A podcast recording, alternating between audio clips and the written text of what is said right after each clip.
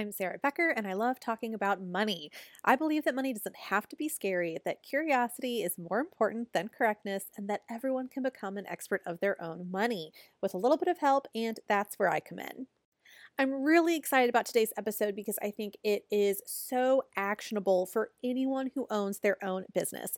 We are doing a business money audit. It's a two parter. This is obviously part one, and it's something that I like to do at the end of every year at least. I mean, you can do this every quarter, but I will say that having 12 months of data is so helpful. And I spent the last two days in December going through all of my business money and my personal money too with a fine tooth comb. And what did I discover? I realized something I never thought was that profitable in my business was actually making me a lot of money. I found that I'd paid hundreds of dollars for education I never even took advantage of. That one stung.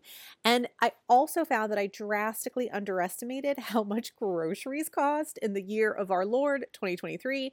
We spent nearly $10,000 last year on grocery visits alone, which is definitely enough to make me lose my appetite. I will say that I actually have not historically broken out home supplies and groceries. So for instance, if I get toilet paper or paper towels or, you know, whatever, I don't break that out.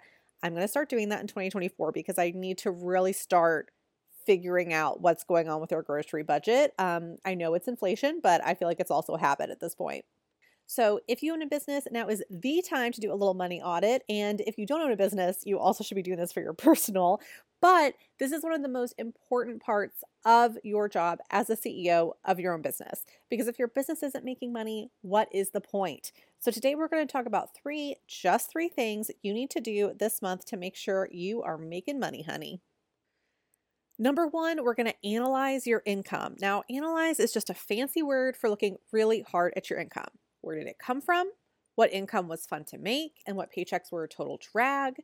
If you offer services, which one was the most popular? If you sell products, what was the best seller and the least seller? If you're a real estate agent, who brought you the most money, buyers or sellers, etc. Once I figure out where my money came from, I like to split all my income into these three categories, just like literally on a scratch pad to consider.